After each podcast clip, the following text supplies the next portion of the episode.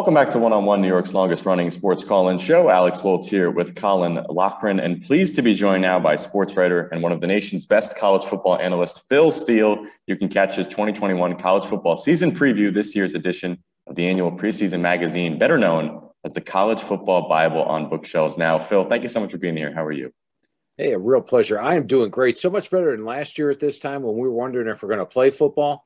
Uh, knowing that schedules are set, we're playing football, full crowds in the stadiums. I'm uh, I'm beside myself. Very happy. Everything you just hit on there was exactly the first question I was going to ask. You know, you talk about last year, such a different season, but you know, as a big college football fan, the pageantry is back this year. It's a lot of fun, and, and just for you being around the sport for so long, just how exciting. You kind of hit on it there. How exciting is that again? You know, I think we're going to have huge home field edges this year because fans got deprived of going to the stadiums last year.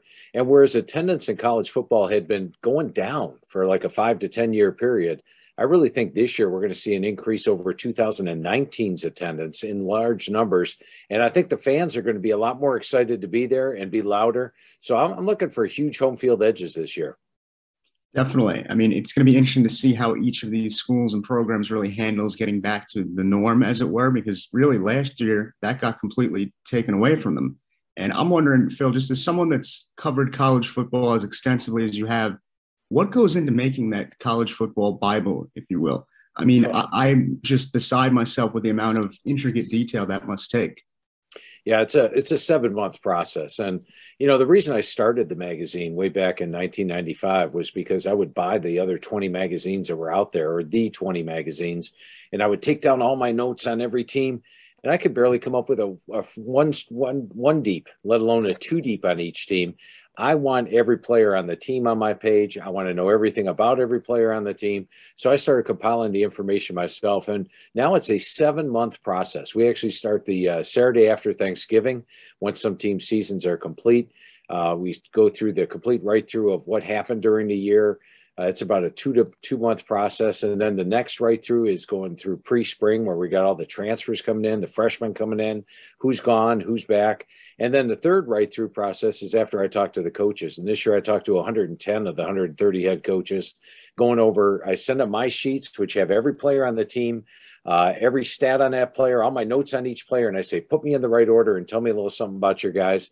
They put me in the right order on all the team pages, but it's an exhaustive process those last few weeks we're all working about 80 to 100 hours a week trying to get this thing out of here. And it takes a full seven months to produce each year over 25 years now running and, and all of that culminating into this year, the 2021 preview. And let's dive into that a little bit and talk about this college football season because I think such an interesting year. Obviously, a lot of the noise around college football that we'll talk about in a little bit. But just when it comes to on the field and kind of your expectations for this season, I, I want to start with kind of your top 25 and some interesting names for me when I was reading through this. Notre Dame was one that jumped out at me. Penn State was another making a big jump. Just what are some of the teams that you would encourage us right off the bat to kind of keep an eye on this year as sort of overperformance from what we might expect?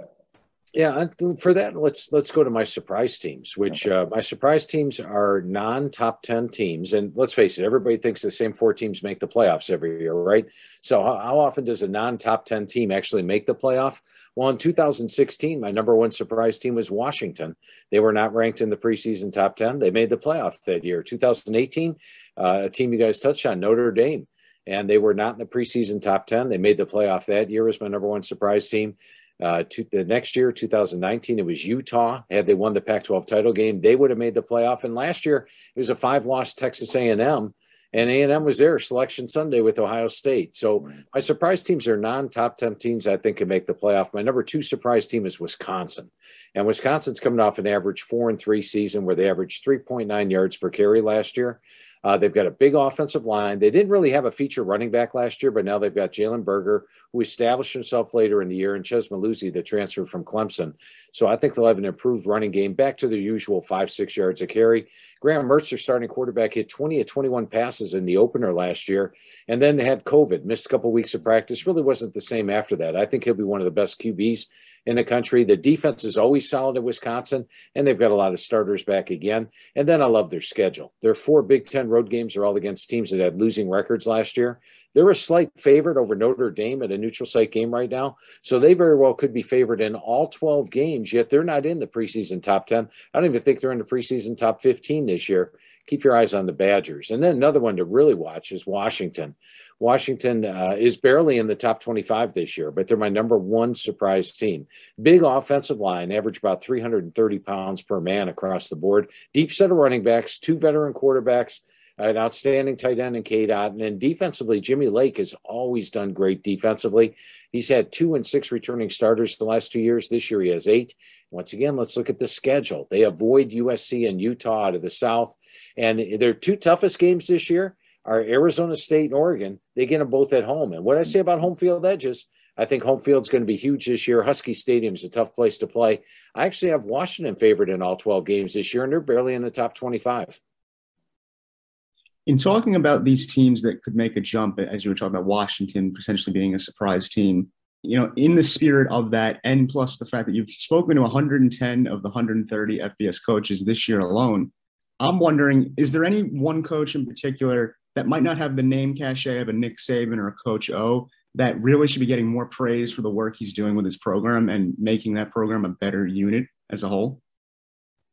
Uh, there, there are a lot of good coaches in the game. I mean, there's only these are 130 of the best coaches in, in football. They're the the head men of the, the teams. But I would have to say it's a guy that's starting to gain a lot of notoriety. Uh, one would be Luke Fickell, and the other one would be Matt Campbell at Iowa State. You know what Matt Campbell when Matt Campbell took over six years ago, if you would have said Iowa State will be a national title contender in six years, I would have laughed. But what he's done is created a national title contender with Iowa State. They had a young offensive line last year. They now have a veteran offensive line. Coach Campbell told me was his best offensive line he's had. They've got an outstanding running back in Breece Hall, one of the best in the country, a veteran quarterback in Purdy, best tight end room in the country, a veteran defense. And uh, they do have to play Oklahoma on the road, but they're a legitimate national title contender and just an amazing job he's done.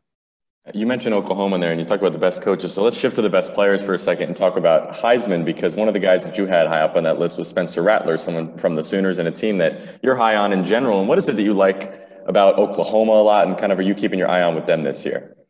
Well, you know, under Lincoln Riley, Oklahoma is going to have a top-notch offense. In fact, the three years he's had a veteran quarterback, they've been the best offense in the country. He's had two Heisman winners and a Heisman finalist.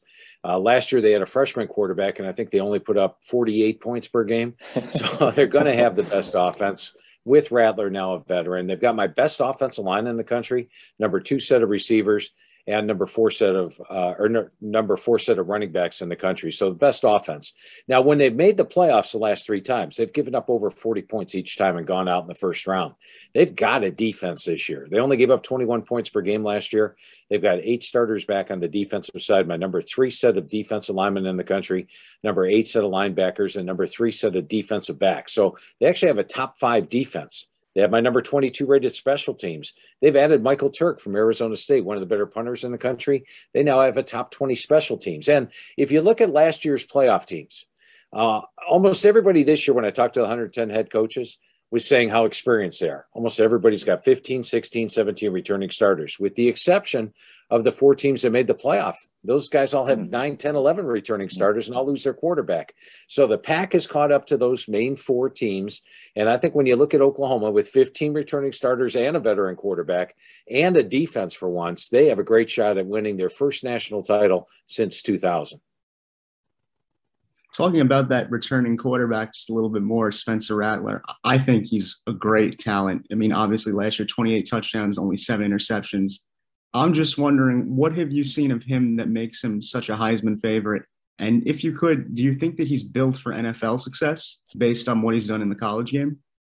Uh, yes. And the thing I like best about him actually happened against Texas. And against Texas, he got benched in the second hmm. quarter. Uh, in today's game, that usually means a quarterback pouts, transfers out, and it's a problem. He was completely honed in, focused. When he did get his chance to come back in the game, he was a different quarterback the rest of the year. So I think that was great that they benched him in that game. We saw a different Spencer Rattler after that. Yes, I do think he's an NFL prospect. In fact, I think Mel Kiper just put out his list and him the number two guy on his big board and uh, when you look at Rattler, he's got the arm strength you definitely want out of the quarterback. He's got uh, decent size, and he's going to be running the most explosive offense in the country for what I think is going to be an unbeaten team. And generally, that's how you win the Heisman. You you are play, the main player on a team that uh, is contending for the national title. We're here with uh, college football analyst Phil Steele. And, and, Phil, I feel like we can't talk about Oklahoma without talking about all the noise of the Big 12 and the SEC and the shift that they're undergoing with Texas. And I'm just really curious, as you who've been watching this game for so long, what do you kind of think about this whole situation with Texas and Oklahoma making that move? Can, number one, can they be competitive in the SEC? And number two, just what does this mean for college football more broadly in your eyes? Yeah, personally, I wouldn't have made the move if I was Oklahoma because, I mean, you got a great chance of making the playoff every year out of the Big 12, as they've proven. Uh, making the playoffs three out of the last four years, and now they're going to go to the SEC. There's no way they make the playoff three out of every four years uh, playing in the SEC. Now, for years, for the last four years, I've been saying I think we're headed to four 16 team super conferences, and I think this puts us there. And I believe the alliance between the Big Ten, the uh, Pac 12, and the ACC, where they're not going to poach each other's teams, you'll see them slowly add teams, probably get up to four 16 team super conferences, and that's where we'll be. Now, if we have the expanded playoffs, the group of five teams will be able to stay around, which is helpful. I mean, I, they're very important, I think, to college football. So, uh, as much as a traditionalist as I am, and it bothers me to see Texas and Oklahoma playing in the SEC, you know what? College football will be just fine. Speaking of the potential for making the playoff and you know potentially winning a national championship, you know a, a school that's done that many many times recently is Alabama. They've been 170 and 23 under Nick Saban's tenure, and as someone who's been watching closely, why do you think they've been so successful? Does it begin and end with Saban, or is there something to be said about a winning culture within college football that is built over time, and that's the ultimate uh, reason why these programs are able to be so successful? I remember Saban's first year; they barely got to 500, and they had been coming off some really down seasons. And what he's done is is redevelop that pride that Alabama had under Bear Bryant, and uh, I, I think it, it's uh, one of those things where the rich become richer. Uh, when the more you win, the more you get better recruits. The more players you put in the NFL, the more players that come to play for you. And when Nick Saban talks and talks to a player and says, you need to do this to be successful, to get drafted in the first round, I'm listening if I'm a player. So he's got a lot of cachet build up. He brings in the top recruiting class every year. Now, I will say this uh, doing all the radio shows I've done this uh, summer, it appears like everybody thinks Alabama wins the national title every single year. Last year was actually the first time they'd won the title in three years. They had missed mm. both in 19 and in 18. In fact, didn't even win the SEC in 2019. But it seems like everybody thinks Alabama just automatically wins the national title every year. But Nick Saban's done a great job. And uh, we've seen the same three teams basically make the playoffs every year because that winning gets you better players. And, and really, it's the players that, uh, that make a lot of difference. And we've talked about a lot of the things pertaining to the playoff. We've talked about kind of the growth of the Pac 12 or the opportunity they have this year. We've talked about Alabama and kind of their staying power, and also Clemson in an interesting predicament with the change at quarterback. If you're just looking at these teams, and we also mentioned Oklahoma as well, when it comes to that playoff picture, still in the four team scenario, kind of who do you have your eyes on the most this season in terms of who's lifting that trophy at the end of it with all the different scenarios that we have coming into the season? Yeah, and you know, for the magazine, I, I, I went way out on a limb here, guys. I picked Alabama. Clemson, Ohio State, and Oklahoma to make the playoffs. so, how's that for being a risk taker? But I did go out on a limb for picking my national champ this year, and it's what team we discussed already, which was Oklahoma. I think it's all set up for them. They have not won a national title since 2000, so it's over 20 years since they won a national title, and I think they take it home this year because they're most experienced of the big boys, and they're the one with the returning starting quarterback as well. It's bold prediction. Oklahoma winning national title. I could see it happening, especially with Spencer Rattler at the helm. Uh, personally, I'm a tortured Notre Dame Fighting Irish fan. I was just wondering, what can I expect from them this year in terms of production? Do we have any shot to make the playoff? Uh, I, you know, they've got a tough schedule. There's no doubt about that. You look at them top to bottom, there is not a team on their schedule that I don't expect to be a bowl team this year. So playing 12 bowl teams is always tough. But there's also not a team on their schedule which is un, unwinnable. I mean, they're the only game they're an underdog in all year. They're a one and a half point underdog right now to Wisconsin, and that's it. With the Irish, the key is going to be offense because I'm not concerned about the defense. They've got six starters back from one of the nation's best defenses, they are loaded on that side of the ball. They do lose a lot on the offensive line. I like the addition of Cain Madden from Marshall on the offensive line. They always do mold a very good offensive line. And I actually think Jack Coan at quarterback could put up Ian Book type of numbers this year. They've got one of the best running backs in the country in Kyren Williams. The receiving core is the one that has to be worked on. The offensive line has to come together. But once again, you can look at Notre Dame's schedule and I can see 12 and 0. I can see 9 and 3 because they're a young team this year, but I'm more or less my main set of power ratings has them at 12 and 0. Yes, I do give them a shot of making the playoff if we're asking questions about personal fandom, I, I, would ask one about my Oregon Ducks, but I don't think our, our New York audience is interested in that. So I'm going to shift instead to our Fordham Rams. So I wanted to ask you a question about Phil before we let you go, because kind of an exciting season from a Fordham football perspective, starting this week against Nebraska, playing Monmouth, another good team in Florida Atlantic. And you, I was looking at your FCS All American preseason picks. I know Nick Zakelj was someone that you were keeping your eye on. And I'm just curious if you could give us some insight about your, your takeaway and perspective on Fordham this year and what we can expect uh, this week in Nebraska you know, I, I, like first of all what I saw out of Fordham in the spring. They outgained their opponents by 141 yards per game, and even in the loss to Holy Cross, they outgained them by 164 yards. That tells me they're a good team. Their quarterback Tim DeMorat uh, is a three-year starter, the Patriot League Offensive Player of the Year in the spring. Zach Davis, the thousand-yard rusher, uh, sat out this spring with injury. He's back. The offensive line has showed great improvement, going from 50 to 45 to just six sacks in three games last year. And they've got the defensive preseason Patriot Player of the Year and Ryan Greenhagen. So this is a very good Fordham team. Now, uh, for the opener, I would have rather seen Nebraska beat Illinois in a close game and and be coming off an emotional game where this is a letdown spot. But instead, Nebraska's coming off a loss to Illinois, and Scott Frost is under a lot of pressure. So uh, I got to tell you, I think Nebraska wins this one by three touchdowns or more to open up. But I am bullish on Fordham this year. I think we're going to see a, a great, a, a very good team. Yeah, and we're looking forward to it here on campus, and we appreciate you, Phil, taking some time to provide some insight. So again, this is Phil Steele, sports writer, one of the nation's best college football analysts. You can catch the 2021 college football season preview just in time to kick off this weekend. So Phil, thank you so much for joining us today. We really appreciate the time.